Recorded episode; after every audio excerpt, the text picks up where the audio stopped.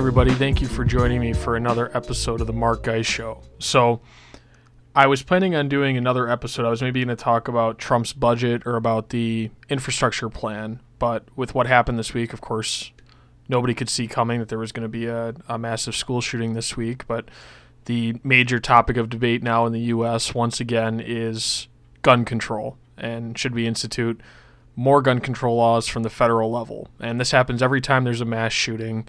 And these these mass shootings don't get any less sad over time. And I it it's terrible looking at the stories of of all the people who who have died, the people who have lost their children, and I don't want any of that to get lost in this discussion. I don't think anybody wants that to get lost in this discussion. Whether you're on the pro gun control side or whether you're on the anti gun control side, I think both sides feel very sad. Both sides have remorse, and that's probably one of my least favorite things about the about the gun control crowd is they they think that those who are in favor of, of guns or who do not want increased gun control laws feel less empathy for for these children who are murdered. Anytime there's a there's a, a mass shooting of, of any type, they think that the anti gun control crowd feels less remorse for these victims than they do.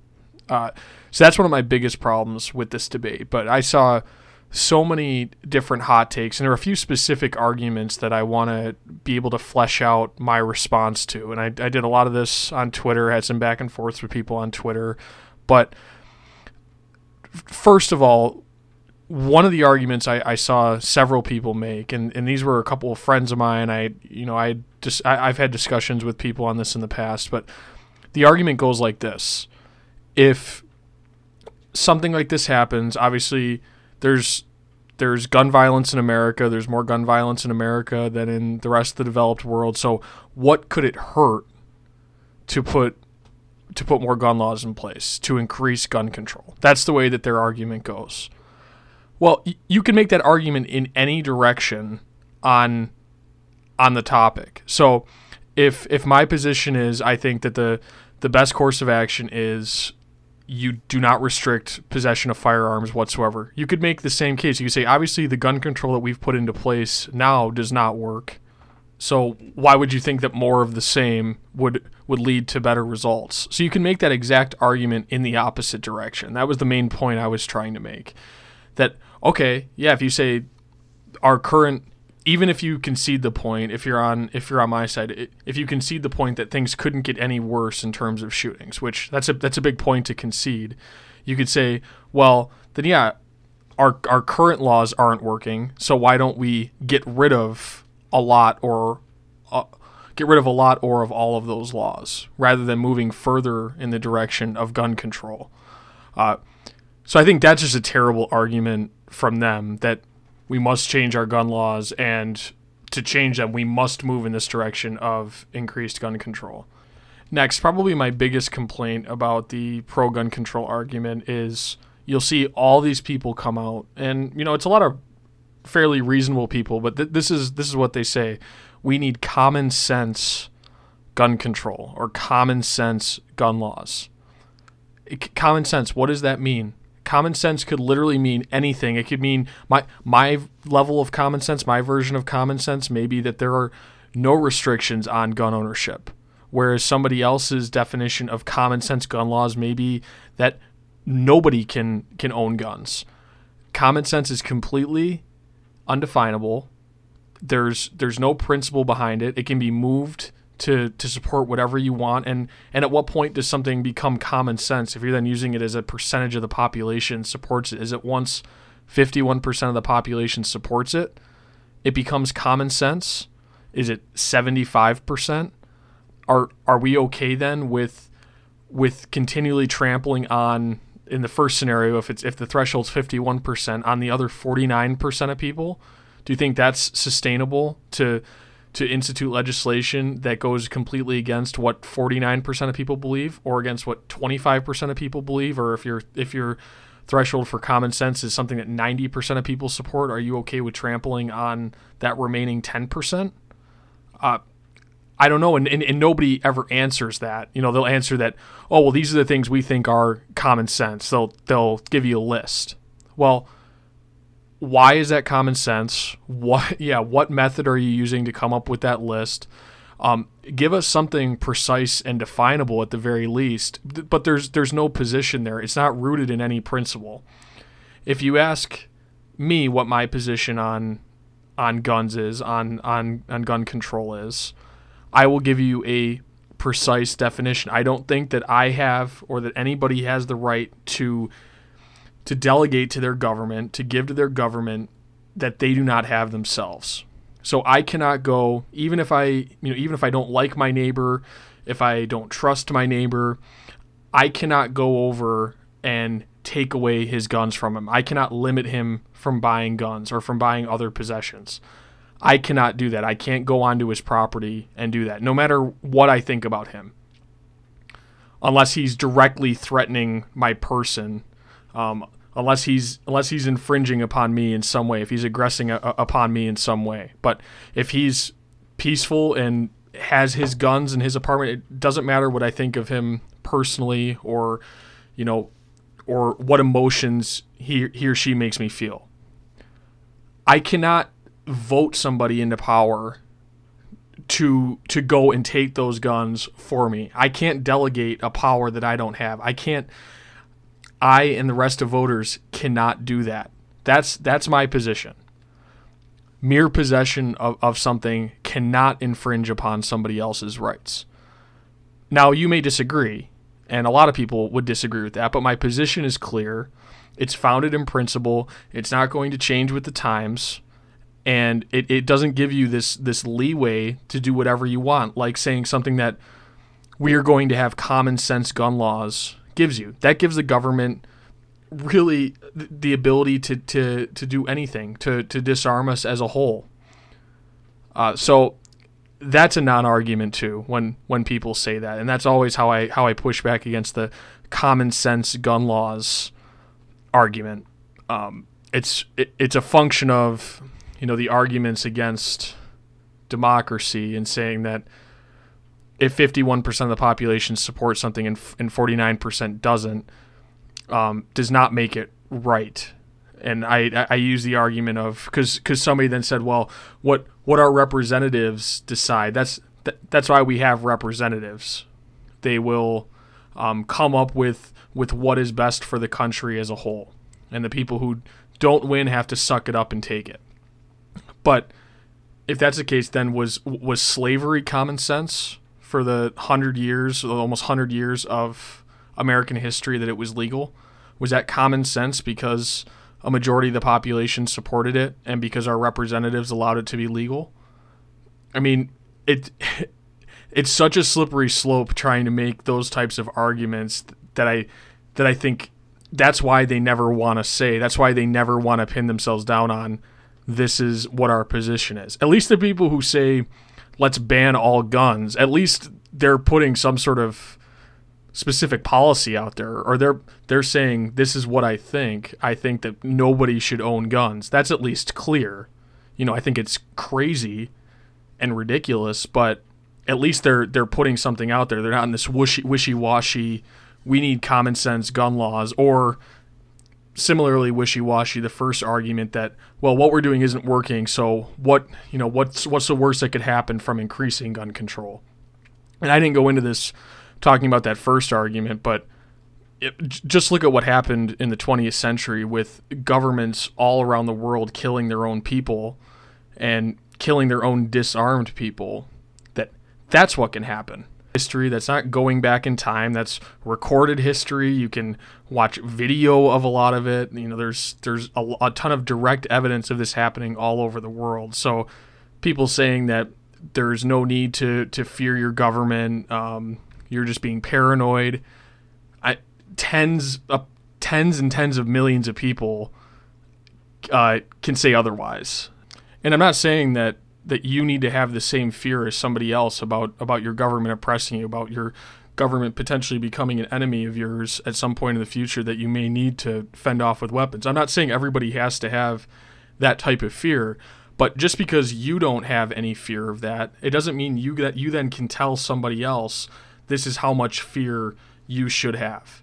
And you shouldn't have the right to to possess something because you fear you, you feel fearful of your government. Uh, and that's that's another one of my least favorite. You know, I don't even know if you if you consider it an argument or not, but I I want to read one one particular tweet that I saw that I think is is related to this. Um, this is from John Rogers. I'm not sure who John Rogers is. He's verified on Twitter, but there's a lot of a lot of riffraff verified on Twitter. To be clear, whenever a gun fan says, "Hey, if you want to be a sitting duck, go ahead, but I need to defend myself," they're saying, "I'm willing to let thousands die and children get shot, so I'm not afraid because I'm so afraid." Go ahead and say it loud and proud, coward. And I I read this multiple times, and there's a lot to a lot to unpack there. Uh, because first saying, you know, basically ridiculing somebody for having that fear, for for fearing their government, wanting to have wanting to have weapons to be able to defend themselves if things really were to get to that point, like has happened a lot, especially within the last few hundred years, as, as governments have gotten increasingly powerful, um, and as warfare has become all encompassing. Uh, you know, rather than just being between like it was in the Middle Ages, more you know a regime against a regime, and the and the common folks largely weren't a part of it unless they were directly hired by the crown. Uh, but anyways, that's that's that's beside the point. It's also this false like there's this decision between thousands of children dying and people owning weapons to defend themselves once again, there's not a choice there. It's a completely false dichotomy, and it leads you down the wrong road. But I but I see people saying this all the time that like that's the choice. It's either we possess guns and uh, the people who like guns are able to feel better about defending themselves, uh, and thousands of children die or you know whatever whatever amount you want to use. We're going to have a certain number of school shootings a year, or we institute all this gun control, and now all these school shootings are going to go away. There's no evidence that's going to happen. And yeah, people will point at that rates of gun violence are less in a lot of countries with stricter gun control than the United States, but that's an apples to oranges comparison. The United States has a unique culture the United States is different than other countries, and you can't assume that that what happens in another country is a function of their gun control laws. You know, it, it, it doesn't make any sense. There's a culture there. There are a lot of other variables that, that go into that, and the United States has a different culture from from those other countries. So it's a false choice that, that they're presenting here. And y- you see this a lot.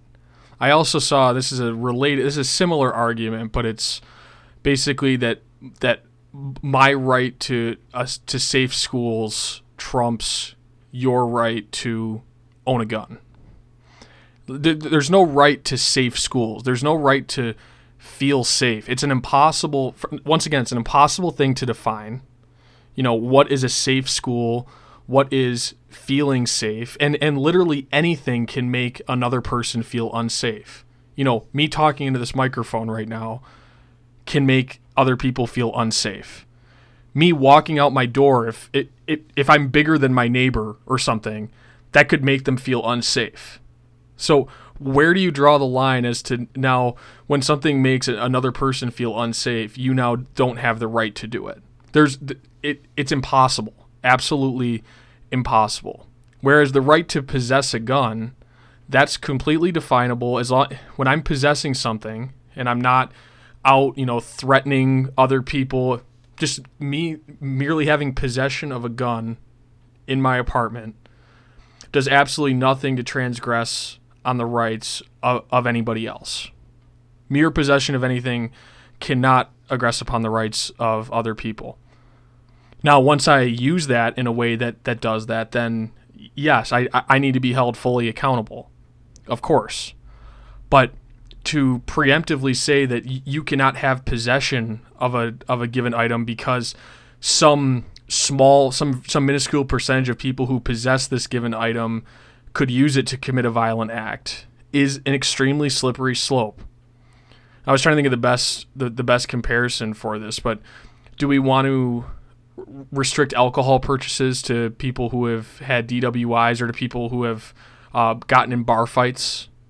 Should we then, you know, completely cut them off from ever b- being able to buy alcohol again for the rest of their lives? And if you say yes, well, what do you think is going to happen to that person? You think that person is going to stop using anything uh, mind altering? You think they're not going to try to find alcohol some other way or, or turn to other drugs? Uh, that was probably the best I could I could come up with. But you could say that about about just about anything. Uh, mere possession of something cannot aggress upon the rights of another person, and it's it's once again your feels or what your feelings are does not matter in a discussion of rights. Another tweet I have pulled up here, and this actually used the the move to Somalia, um, which which I thought was funny, bringing that now into the the gun debate. I mean, that's a typical thing that that anybody will throw in an argument with with libertarians, but. This guy said, I care far more about my family and loved ones not being shot than I do your right to own a gun. And if that pisses you off, then please move to Somalia where gun laws don't exist and everything is chaos. So I won't even go into the, the Somalia nonsense, but I care far more about my family and loved ones not being shot than I do your right to own a gun.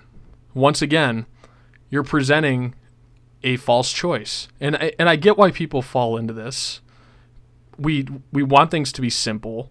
We we want to be able to say do this and there will be necessarily a better outcome. And, and and when you present a choice like this, I mean, obviously, yes, I think murder's the absolute worst way that that you can aggress upon another person. So I I get that. If if this choice actually existed, you know, so if you could say nobody that you actually could get everybody to, to give up guns and there would never be violent crime again. You know, if, if human nature actually could work that way, if humanity actually could work that way, then we could have a discussion. But it's impossible. That, that humans are always going to have violent crime, and it looks like for the foreseeable future we're going to continue to to cede a lot of our a lot of our rights and a lot of our liberties to government. So there's going to be this this kind of superpowered element within society that you also need to worry about and you know keep in the back of your mind.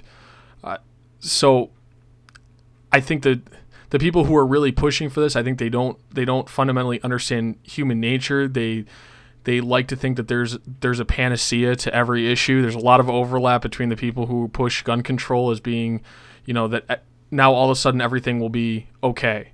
There there, there won't be high levels of gun violence anymore in the United States if we just institute gun control. That's what they think. Just like they think healthcare outcomes will skyrocket if we just do universal healthcare. If we just have have universal healthcare, go to single payer or, or something in that realm. And once again, I've I, have i have talked about this that they think that they want to think that there is a solution. That's the first part of it, and they think that the incentives of a given policy are what actually happens. So they think that, well, universal health care means that we guarantee health care to all citizens. So now rather than you know, rather than some percentage of the population not having health insurance, now everybody has health insurance. That's that's how they look at it.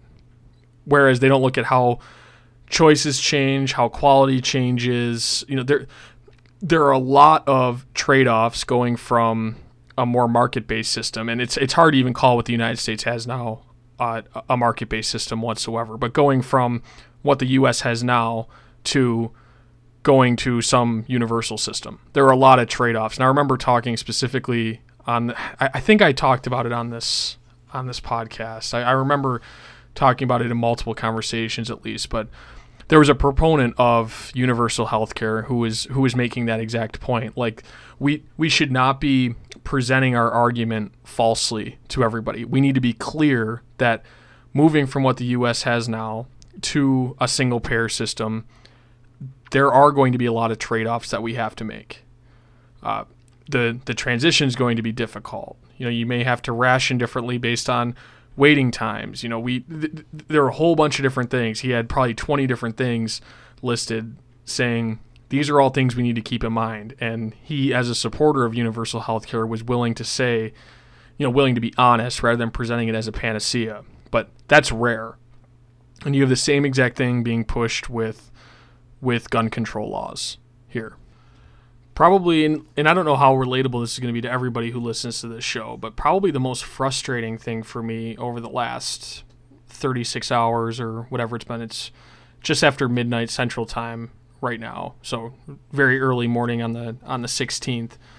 Uh, but the sports media's reaction, and I think the sports media had more of an over the top reaction to this than the actual media. And I I've gotten annoyed with the sports media in the past during primarily these gun control debates, but they're guilty of it on, on other things too. You know, if I had done a show on, on net neutrality when all that was going on, there was a lot of this same stuff going on. Obamacare, there was a lot of the same stuff going on, but they came out so strongly on the side of gun control and I'm a big sports fan. I, I, I see sports as being an escape. I know a lot of people with the the kneeling and and all that tried to say that these guys were were bringing politics into sports and we shouldn't have politics as as part of sports. And I know that it, it's inevitable. There's going to be some overlap there. You know, you've got all these athletes. They've got opinions. They're they're gonna talk about them sometimes, and they're gonna believe certain things. So that's inevitable.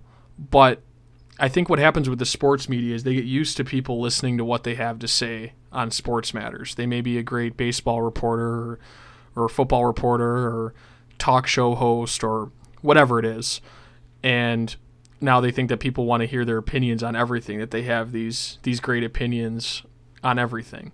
And it's not up to me to determine whether or not they should be expressing their political opinions on Twitter or in interviews or whatever. That's not up to me to decide, but I think they're not thinking of they have employers, they're employed by somebody, and you're alienating.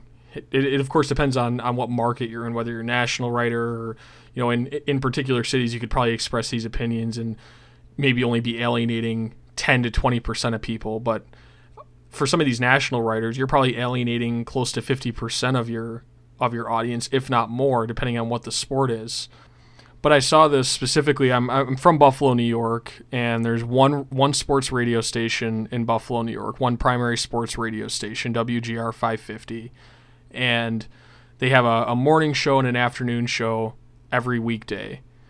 And one of the co-hosts of the morning show, for 24 hours straight, binge tweeting constant gun control stuff, and his his uh, handle has the, the name of the radio station in the handle. It, I was pretty shocked by that. You know, he, it's not like he's solely stuck to sports in the past, but to come out and not just have you know, this is my opinion presented in a reasonable way in a, a tweet or two or something like that. It was 50 retweets and tweets and it was constant. And I saw a few other people comment on it. And I can't I can't imagine I'm I'm one of the few that saw that. I have to believe that they alienated some of their some of their audience. Now it's up to WGR whether they would they would want to do anything about that or it's like I said, it's not up to me to decide what these people in the in the sports media want to say. But then also the co-host of the afternoon show came out with a with a similar type of thing, with a similar post. Granted, his was I think only a couple posts, but he used the hashtag fuck your guns in it and very these were not nuanced measured takes these were things like the NRA has blood on its hands and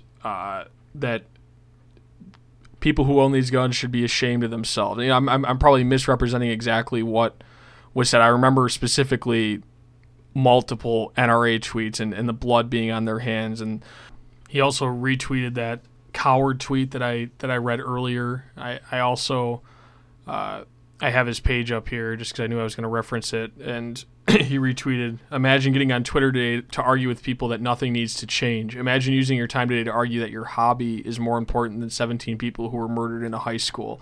Not saying that was particularly uh, particularly incendiary or anything, but uh, it's the same thing that that guns are just a hobby that's all that, that guns are used for is is being a hobby. That's why I have the the biggest problem with some of these people that say you don't need an AR-15 uh, for these reasons. You, I don't see a reason why you need it to to hunt. And it's it's really not about hunting. Hunting's a, a byproduct. People people should have the ability to go out and hunt and to have firearms to go out and hunt, but that's a secondary reason why you have the right to bear arms, why you have the, the right to possess something, as long as you're not infringing upon the rights of others. And the rights of others do not include the right to feel safe. Um, also on the on the sports media, I had, and I think I may have referenced her on the show in the past too, but uh, her name is, is Molly Knight, and she's a baseball writer. Wrote a book about the the Dodgers that I actually I, I liked, and that's why I started following her on Twitter. And she, I mean, is constantly posting gun control stuff when this comes up, and you know, is, very very far left, and is is kind of frankly ridiculous. Is quite extreme. She said, There is no earthly reason American civilians should have access to AR 15s. None. And then she said a little later, about three hours later, so it got a, a lot of replies. And to clarify, if you responded to the above tweet to argue that civilians should have access to AR 15s to fight bad guys with guns, you are the bad guy with a gun. So I think ultimately this is where I want to end this discussion, but that this is where the discussion gets to now. As these takes get more and more extreme, as the virtue signaling gets more and more extreme, we get to this point now where now the people who possess these guns, even though it's a very, very small percentage of people who are committing any sort of violent acts with these guns, the AR-15 is the most is the most common rifle in the United States.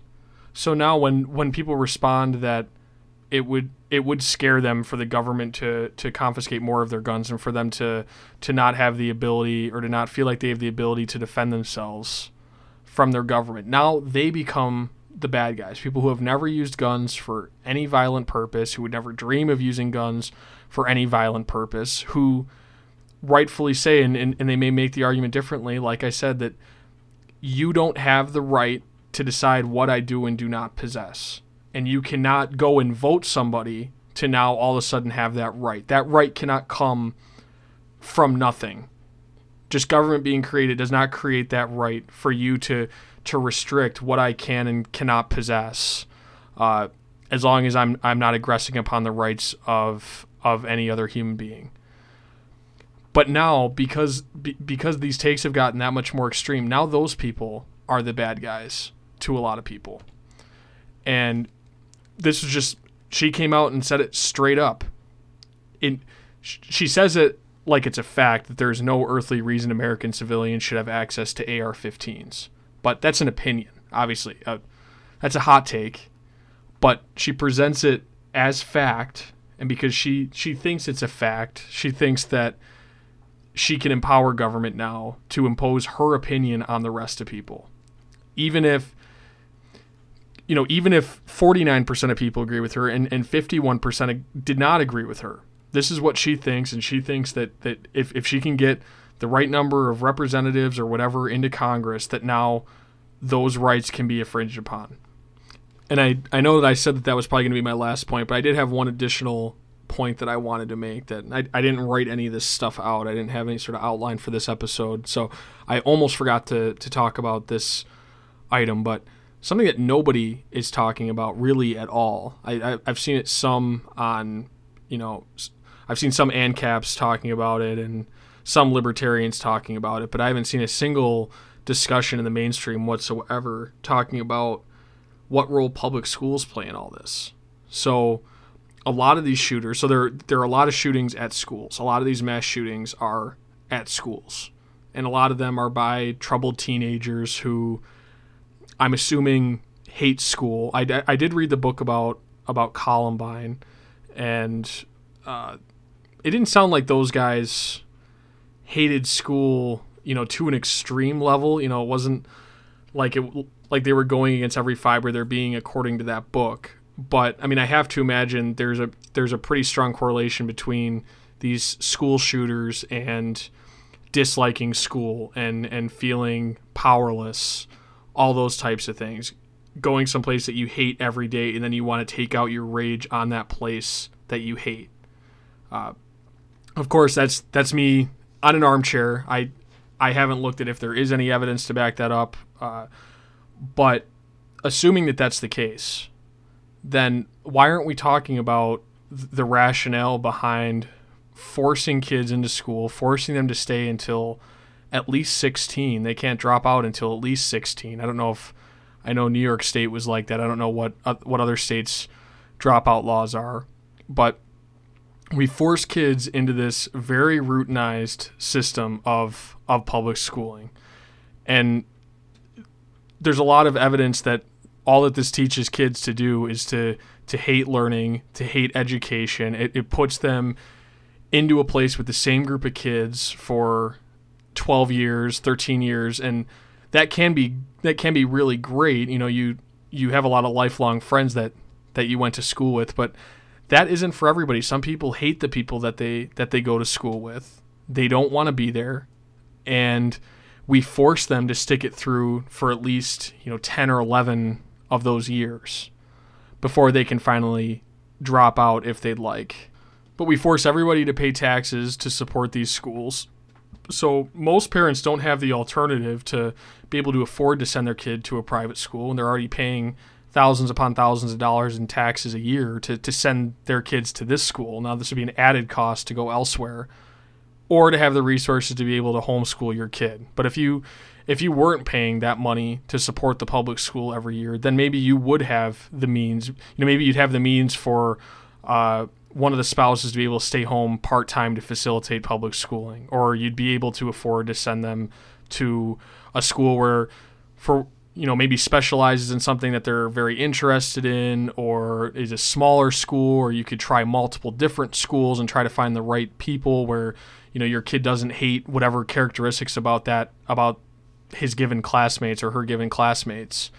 Uh, all those things could be possible, but nobody questions the public school, and I I can't take credit for this phrase, but public schooling is the is the true American religion that you that you just cannot question, and I think there's a lot more a, there's a lot more to unpack there on that side than anybody's willing to to give in the mainstream. They're not willing to question our methods of of education. They're not willing to question should we be putting all these people into one big building in this kind of uh, you know manufacturing style very routinized style of education and very centralized style of education you know i don't think that i don't think that if you didn't have public schools would you have one school serving as large of a geographic area as they are in many cases would you have one school that had several thousand people in it.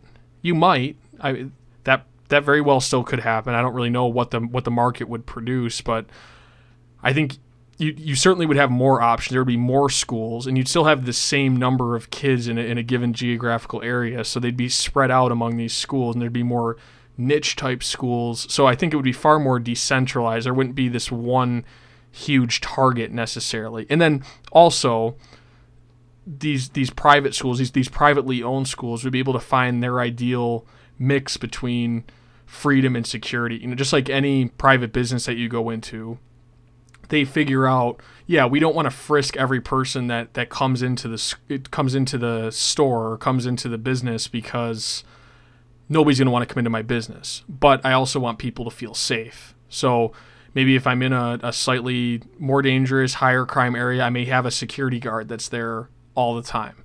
Um, I, I'm going to find what's the right balance between angering people and, and, and alienating them from my business and keeping them safe. And there is a, there is a middle ground there, and it depends completely on the characteristics of the area, who the clientele is, all that stuff. That's why no two businesses are the are the exact same in terms of the security that that that they employ. Public schools don't really have that that same ability to be able to to freely decide this is the level of security. And there's not a, a profit or loss incentive that's really motivating them to, to find that balance like there is with a business. So you have some schools probably with with far too much security, and you have some schools with far too little security. Um, and it all depends on on what the community is like. But uh, I think there's a there's a lot to talk about there, and and the mainstream is is missing a huge opportunity to talk about what else could be causing this, because it's not like this type of gun technology is new in the last 15 years or or 20 years when school shootings have become a have become a bigger thing. This this type of gun technology has been around. We've had access to to, to these types of weapons, and only in the last 20 years has it has it exploded into becoming a, a bigger issue. So looking at, at just the guns is far too simplistic. I, I think it's wrong, um, but it's it, it's at the very least far too simplistic.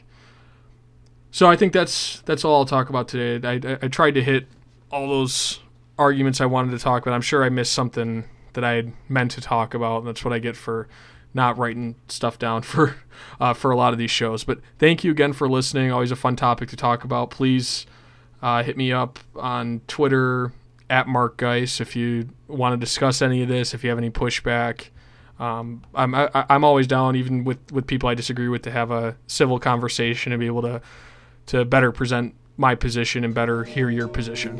But thanks for listening and have a fantastic weekend.